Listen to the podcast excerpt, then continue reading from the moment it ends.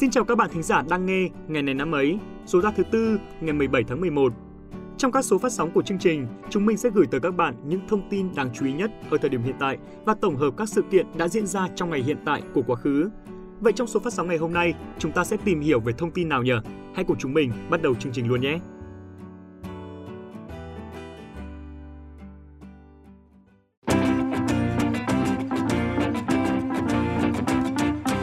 Các bạn thính giả thân mến, bây giờ sẽ là thông tin mở đầu của chương trình. Theo hãng tin Bloomberg, Trung Quốc đã vượt qua Mỹ để trở thành quốc gia có nhiều tài sản nhất thế giới. Cụ thể, báo cáo mới nhất của hãng tư vấn quản lý toàn cầu MC Kinsey Company cho thấy tài sản ròng của Trung Quốc đã tăng mạnh trong vòng 20 năm qua. Từ mức 7.000 tỷ đô vào năm 2000, tài sản ròng của Trung Quốc đã tăng lên 17 lần thành 120.000 tỷ đô vào năm 2020. Trong cùng giai đoạn này, tài sản ròng của Mỹ tăng gấp đôi lên thành 90 tỷ đô, như vậy, Trung Quốc đã chính thức vượt qua Mỹ để trở thành nước có khối tài sản ròng lớn nhất thế giới. Việc gia nhập Tổ chức Thương mại Thế giới WTO vào năm 2000 được cho là cú hích cho nền kinh tế của Trung Quốc. Trong 20 năm qua, nước này chiếm 1 phần 3 tài sản ròng tăng lên của toàn cầu. Ở cả Trung Quốc và Mỹ, hơn 2 phần 3 tài sản thuộc về 10% những người giàu nhất và tỷ lệ này đang ngày càng gia tăng. Mặt khác, tài sản của thế giới đạt mức 514.000 tỷ đô vào năm 2020, tăng cao so với con số 156.000 tỷ đô vào năm 2000.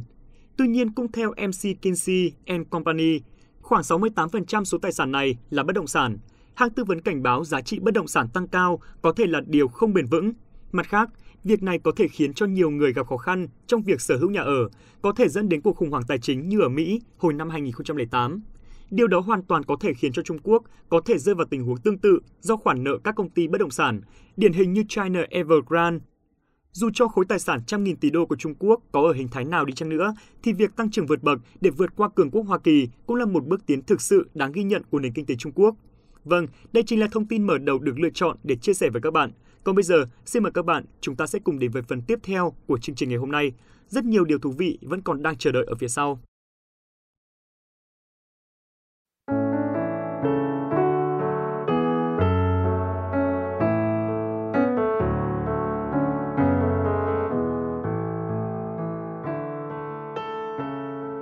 Các bạn thân mến, hôm nay là thứ Tư, ngày 17 tháng 11, là ngày thứ 321 trong năm.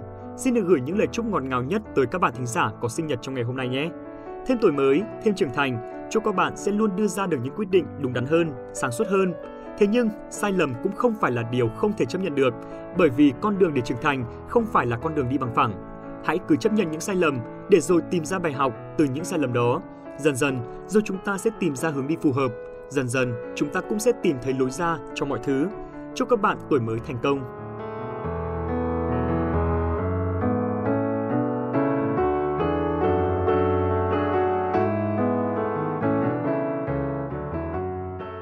Phần tiếp theo của chương trình, như thường lệ sẽ là chuyên mục của những câu danh ngôn ý nghĩa. Ngay bây giờ, các bạn hãy cùng với mình khám phá xem câu danh ngôn đặc biệt của chúng ta ngày hôm nay là gì nhé.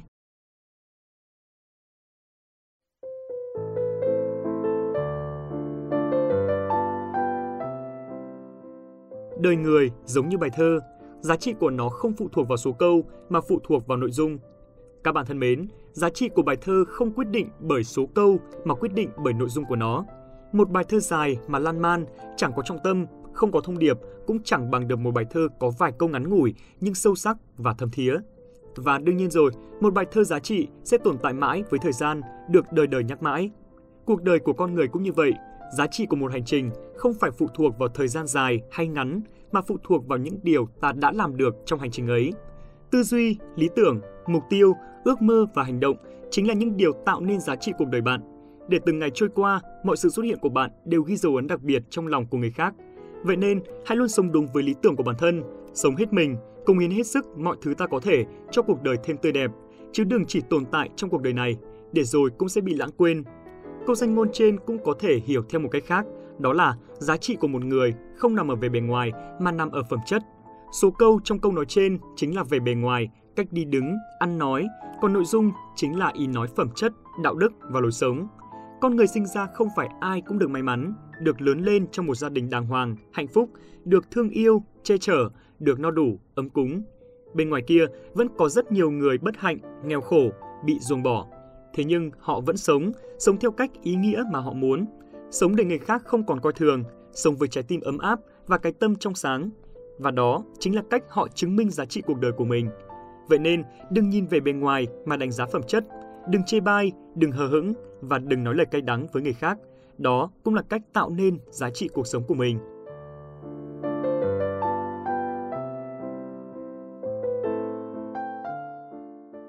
Đến với phần cuối của chương trình ngày hôm nay, không biết ngày 17 tháng 11 này của quá khứ có những sự kiện gì nổi bật các bạn nhỉ? Nếu như bạn cũng tò mò thì hãy cùng Phạm Kỳ và Huyền Trang khám phá ngay bây giờ nhé.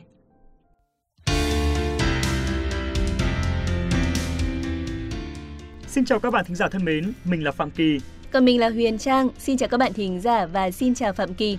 Các bạn thính giả, tình hình là ngày hôm nay mình thấy Huyền Trang có vẻ như có chuyện gì đấy vui lắm hay sao ấy, mà từ nãy đến giờ cứ thấy díu ra díu dít mãi thôi. Hôm nay là ngoại lệ nên cứ nói xấu Huyền Trang đi nhá, Trang sẽ chẳng bận tâm đâu. Thế rốt cuộc là có chuyện gì mà làm cho cô bạn dẫn của tôi hạnh phúc như thế nào? Này, Kỳ có tin vào những giấc mơ không? Mơ á? Tôi thì ít khi mơ nên là cũng không tin lắm. Thế thì kệ Kỳ, còn riêng Trang thì lại rất tin vào những giấc mơ. Đêm qua Huyền Trang mơ thấy có một chàng soái ca đẹp trai, cao to, tới rót mật vào tay Trang rằng sẽ không thể sống nổi nếu thiếu Trang. Chắc chắn đây là điểm báo sắp tới sẽ có một chàng trai như vậy xuất hiện trong cuộc đời mình đấy các bạn thính giả. Thôi lại hồn, hồn về lại thực tế cho con nhờ. Đây là những biểu hiện của bệnh cô đơn lâu năm đấy mà. Đừng có mà vào rừng mơ rồi bắt con tưởng bở đi cô bạn tôi ơi. Phạm Kỳ đúng là đồ nhạt nhẽo mà, chả có tí phong phú gì trong trí tưởng tượng cả. Thế nên Trang sẽ bắt đầu chương trình ngày hôm nay. Không để các bạn thính giả phải đợi lâu hơn nữa và cũng là để lát Trang có đi tìm sái ca của mình.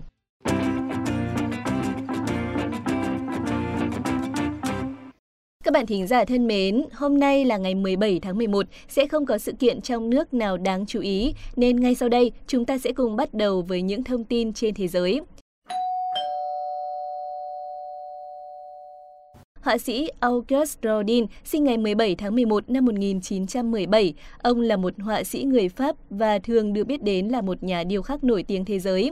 Ông là điêu khắc gia hàng đầu của Pháp thời bấy giờ và nay tên tuổi của ông được phổ biến khắp trong và ngoài giới nghệ thuật. Rodin thường được cho là nhà điêu khắc gia tiên phong của ngành điêu khắc hiện đại. Nhiều tác phẩm có tiếng của Rodin đã bị chê trách đồng loạt khi ông còn sinh thời vì chúng không theo truyền thống điêu khắc, tức là kém về phần trang trí, thiếu quy ước, cách thể và không phù hợp với đề tài cổ điển. Biệt phẩm của Rodin quả thật bỏ xa con đường mòn của huyền thoại Hy Lạp, La Mã cổ đại hay điển tích trong kinh thánh. Ông nặn cơ thể con người trong những tác phẩm điêu khắc của ông thiên hẳn về lối hiện thực, ca ngợi cả tính riêng của mỗi nhân vật.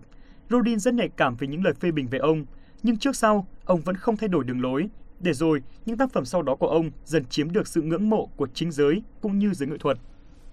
Bắt đầu từ tác phẩm hiện thực lấy nguồn cảm hứng từ chuyến đi Ý năm 1875 đến những tác phẩm sau mà ông nhận thực hiện theo ý khách hàng, tên tuổi của ông dần nổi danh với thời gian.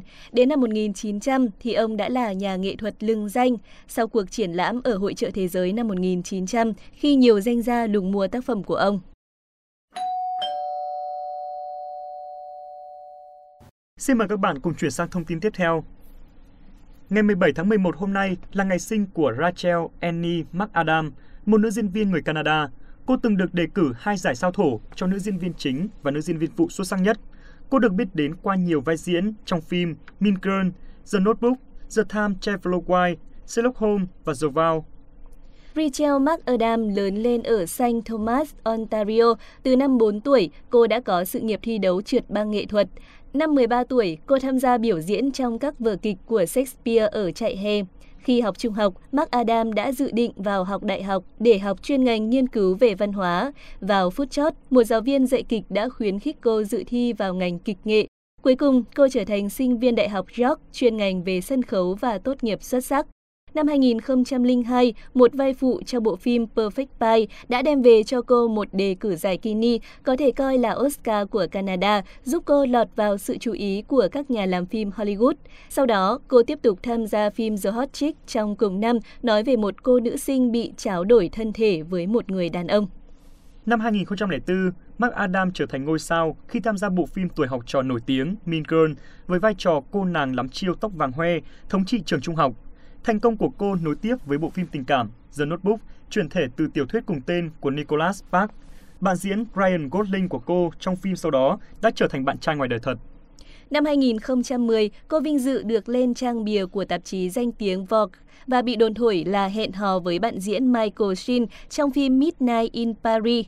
Cũng trong năm này, Mark Adam góp mặt trong bộ phim hài Morning Glory với kết quả doanh thu hơi ảm đạm. Năm 2012, cô đóng vai chính cùng Channing Tatum trong bộ phim tình cảm The Vow có tựa đề tiếng Việt là Yêu lại từ đầu, được công chiếu nhân ngày Valentine. Đồng thời xuất hiện cùng Ben Affleck trong một bộ phim tình cảm khác được viết kịch bản và đạo diễn bởi Terrence Malick. Thông tin tiếp theo cũng sẽ là sự kiện đáng chú ý cuối cùng của ngày hôm nay, một sự kiện đáng buồn với ngành hàng không thế giới. Chuyến bay 363 của Tatatan Airlines là một chuyến bay thường lệ nội địa vận chuyển hành khách bằng máy bay Boeing 737-500 của Tatatan Airlines.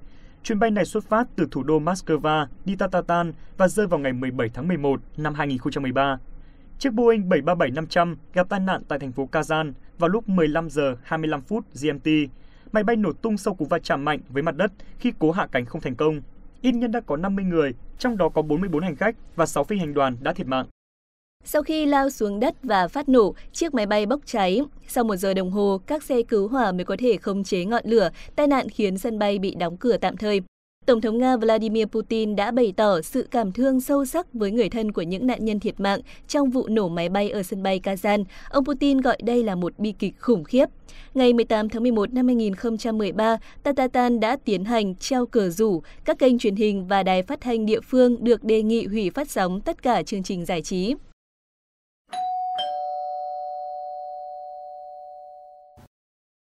Và bây giờ thì có lẽ cũng đã đến lúc Phạm Kỳ và Huyền Trang phải nói lời chia tay với các bạn thính giả thân mến. Cảm ơn các bạn và hy vọng rằng chương trình sẽ tiếp tục nhận được nhiều tình cảm hơn nữa từ các bạn. Còn bây giờ thì xin chào và hẹn gặp lại.